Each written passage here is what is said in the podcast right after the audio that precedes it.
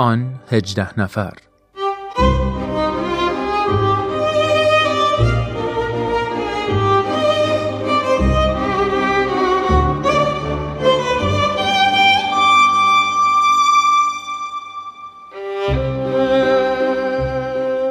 دوستان عزیز با کسب اجازه از محضر شما و عرض درود خدمت همه شما برنامه این هفته آن 18 نفر رو آغاز می‌کنیم.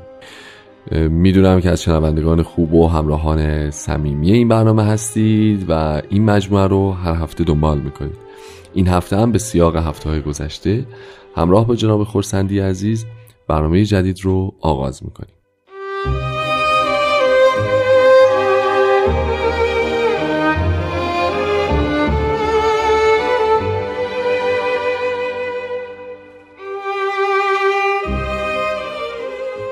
جناب خورسندی عرض ادب و خوش آمد خدمتون دارم. خیلی ممنون که این هفته هم قبول زحمت کردید و در خدمتون هستیم. بنده عرض ارادت دارم خدمت شنوندگان عزیز و شما. قربان محبتون مرسی.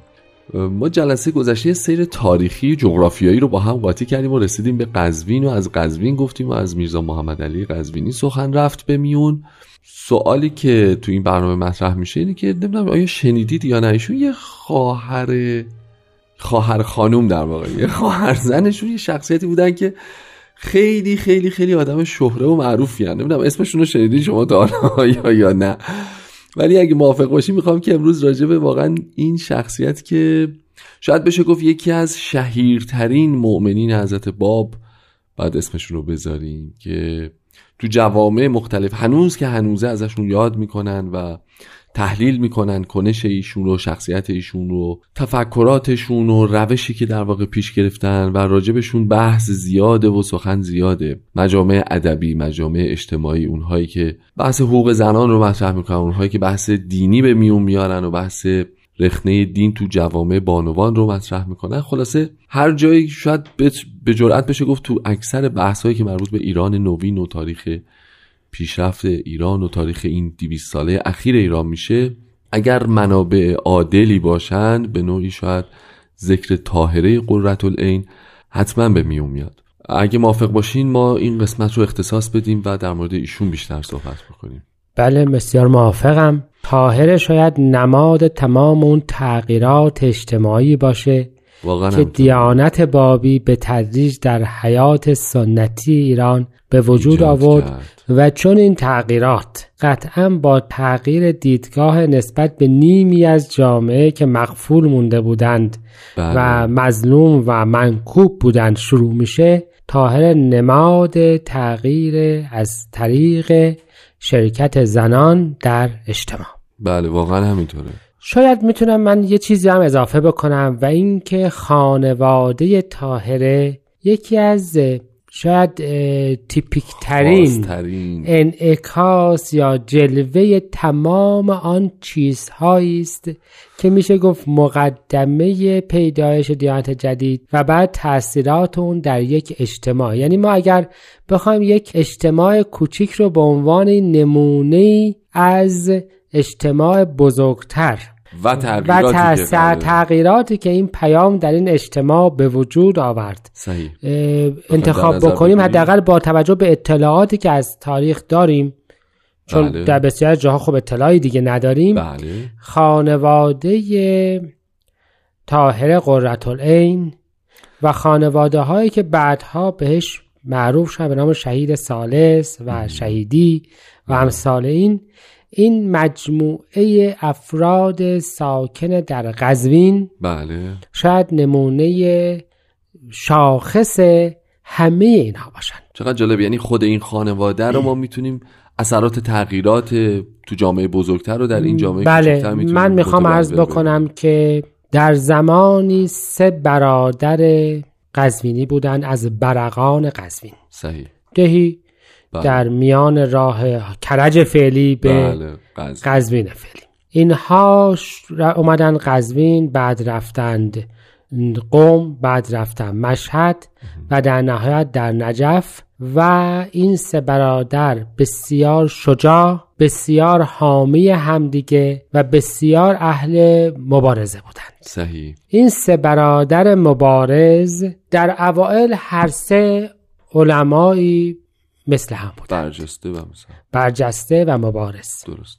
فقط من اینو تاکید بکنم این سیری که شما فرمودین در راه در واقع کسب علوم دینی هست علوم دینی هستش. بله قم و مشهد و بله قم و مشهد و نجف و در نهایت با اجازه اجتهاد وارد تهران شدند. آها برمیگردم به میان تهران. صحیح. ما در دوره فتح علی شاه قاجار هستیم الان. درسته. یعنی قبل از دورانی که حالا دیانت بابی پیدا میشه. بله. در دوران فتح علی شاه قاجار این سه برادر در حضور شاه در یه مجلس علمی چنان با بقیه دعوا می‌کنن که کار رو به کتک کاری میرسونن و شاه انقدر بهش بر می‌خوره که اینها رو از تهران تبعید می‌کنه.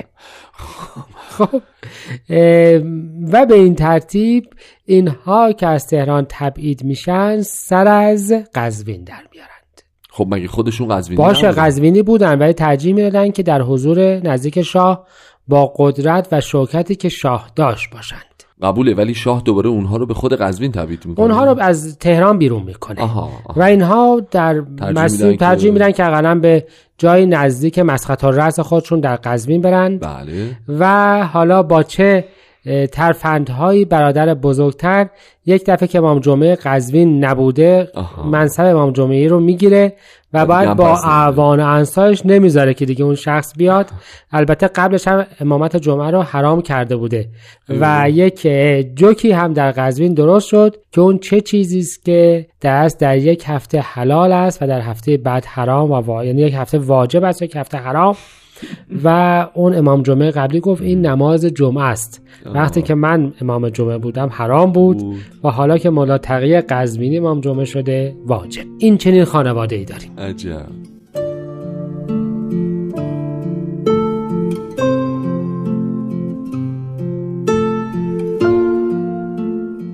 حضرت باب به زبان عربی بیانی دارند که مضمون آن به فارسی چنین است.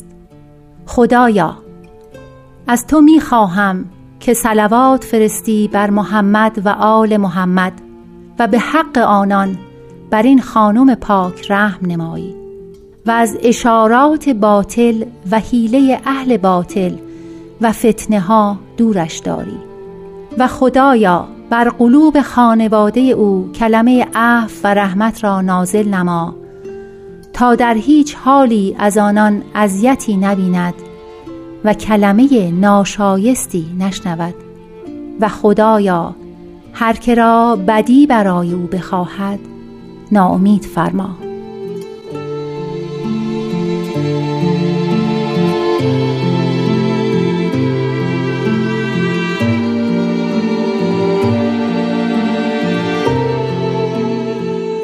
خب دوستان عزیز همچنان همراه برنامه آن 18 نفر هستیم در خدمت جناب خورسندی عزیز.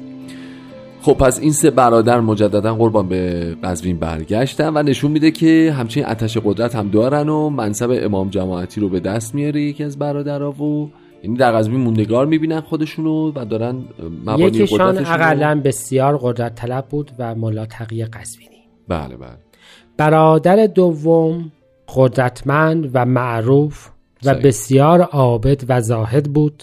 به حدی که حتی روایت می‌کنند که برای اینکه شبها همیشه دعا بخونه و بیدار باشه زنجیری به گردن خودش میبست و به سخت آویزان می‌کرد که وقتی چرت می‌زنه نتونه بخوابه. ولی و برادر سوم هم رفت از پیروان شیخ احمد احسایی شد.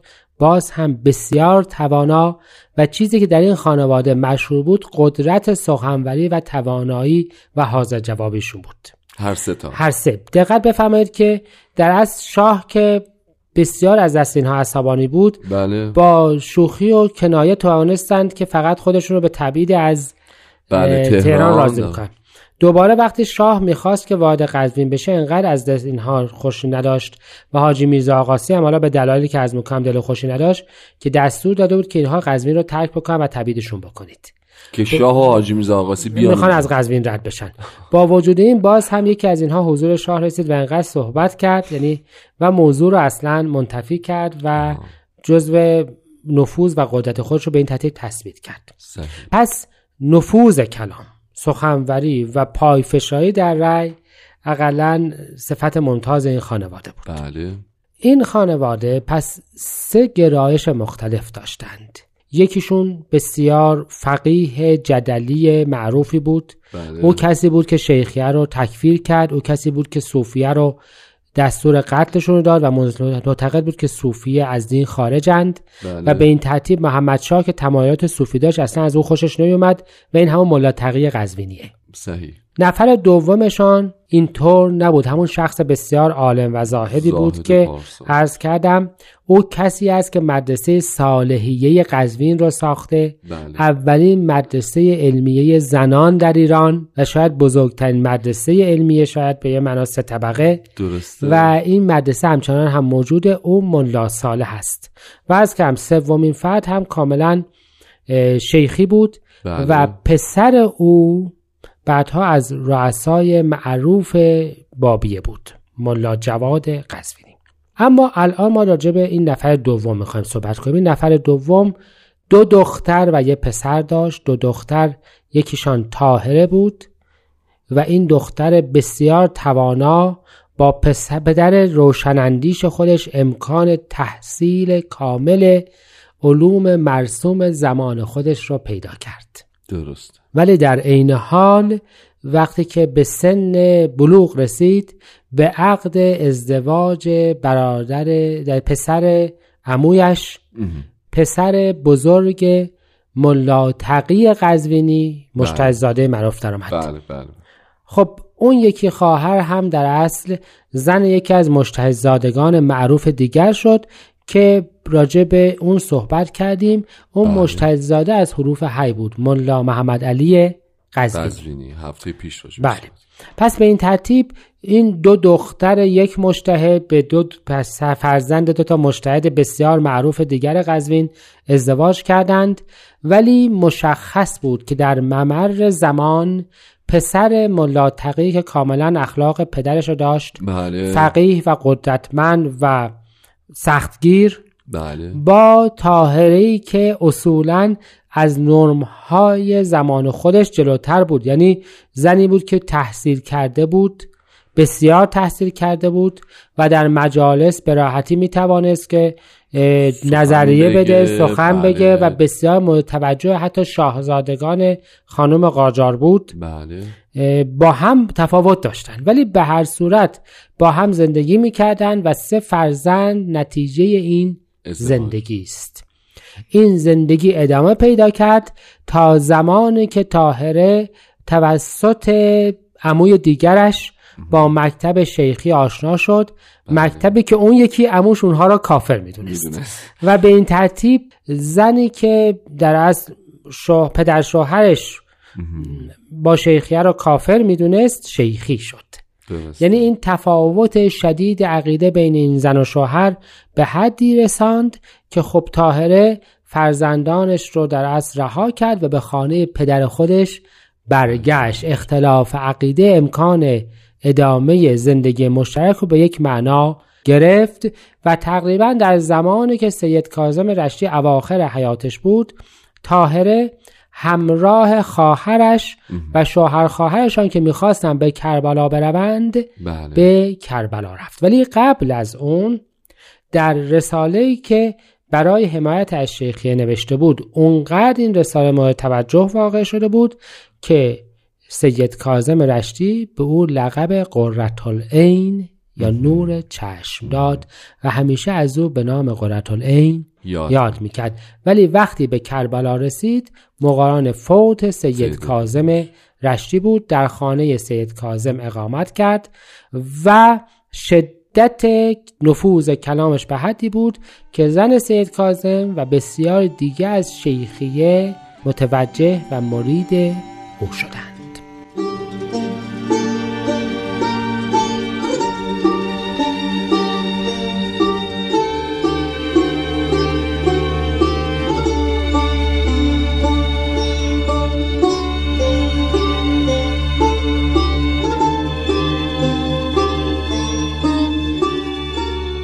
خب دوستان عزیز همچنان با برنامه آن 18 نفر در خدمت شما هستیم پس رسیدیم به اینجا که طاهره به اتفاق خواهرش و شوهر خواهرش میرزا محمد علی قزوینی به کربلا رسیدن اما متاسفانه دیر که سید بله. کاظم پس تاهر در خانه سید کاظم بساط گرفت. از بله. تدریس و وعظ میگسانه بله و تعداد زیادی از شیخیه و ساکنین کربلا میشن. مریدش, مریدش. میشن.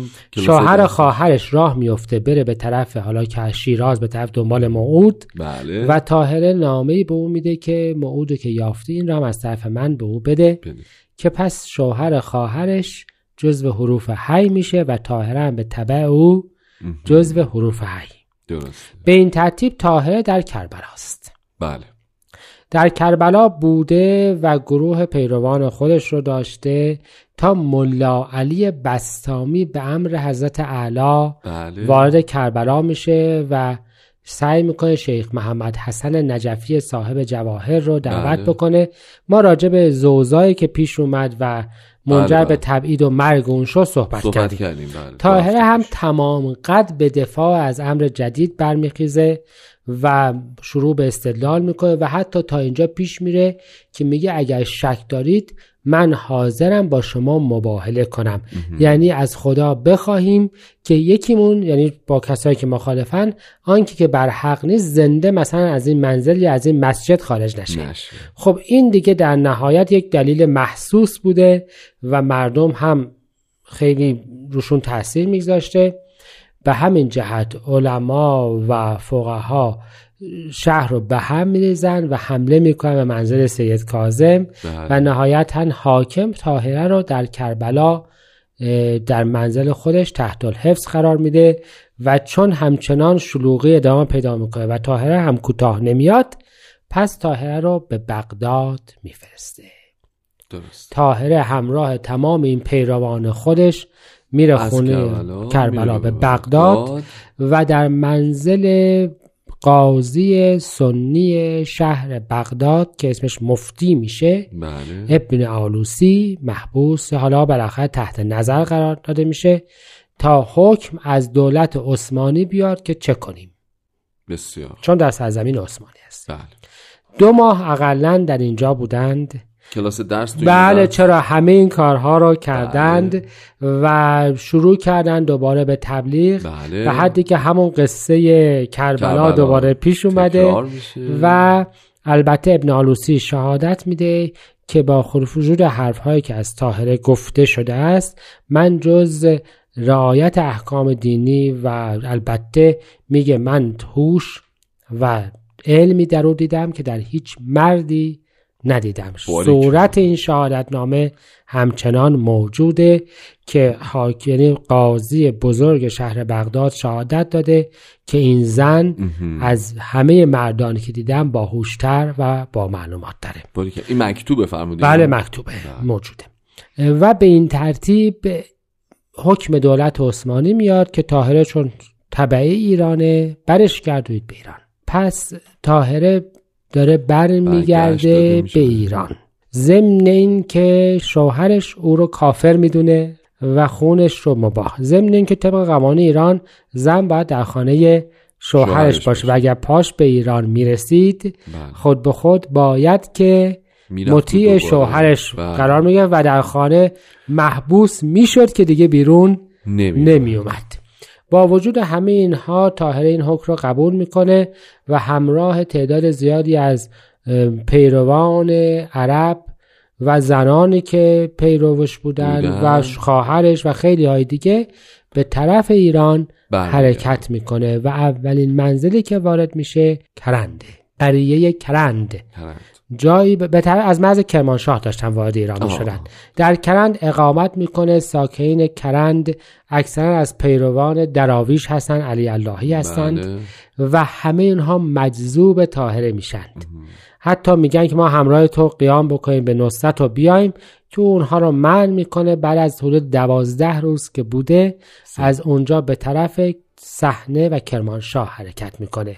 همین قصه در جاهای دیگه هم تکرار میشه تا وارد کرمانشاه میشه شهر اصلی منطقه شمال غرب ایران. و یادتون باشه که مردمان کرند اونقدر خاطره خوشی از تاهره داشتن که وقتی حضرت بهاءالله رو به بغداد تبعید می‌کردن تنها جایی که ازشون پذیرایی کردن و بسیار احترام گذاشتن و محبت داشتن همین اهالی شهر کرن, کرن بودن. پس تاهره رسید به کرمانشاه. خب چون وقت برنامهمون تمومه اگه اجازه بدید ادامه این ماجرا رو هفته آینده و در برنامه بعد مرور بسیار خوب. متشکرم. خسته نباشید و تا هفته آینده خدا نگهدار.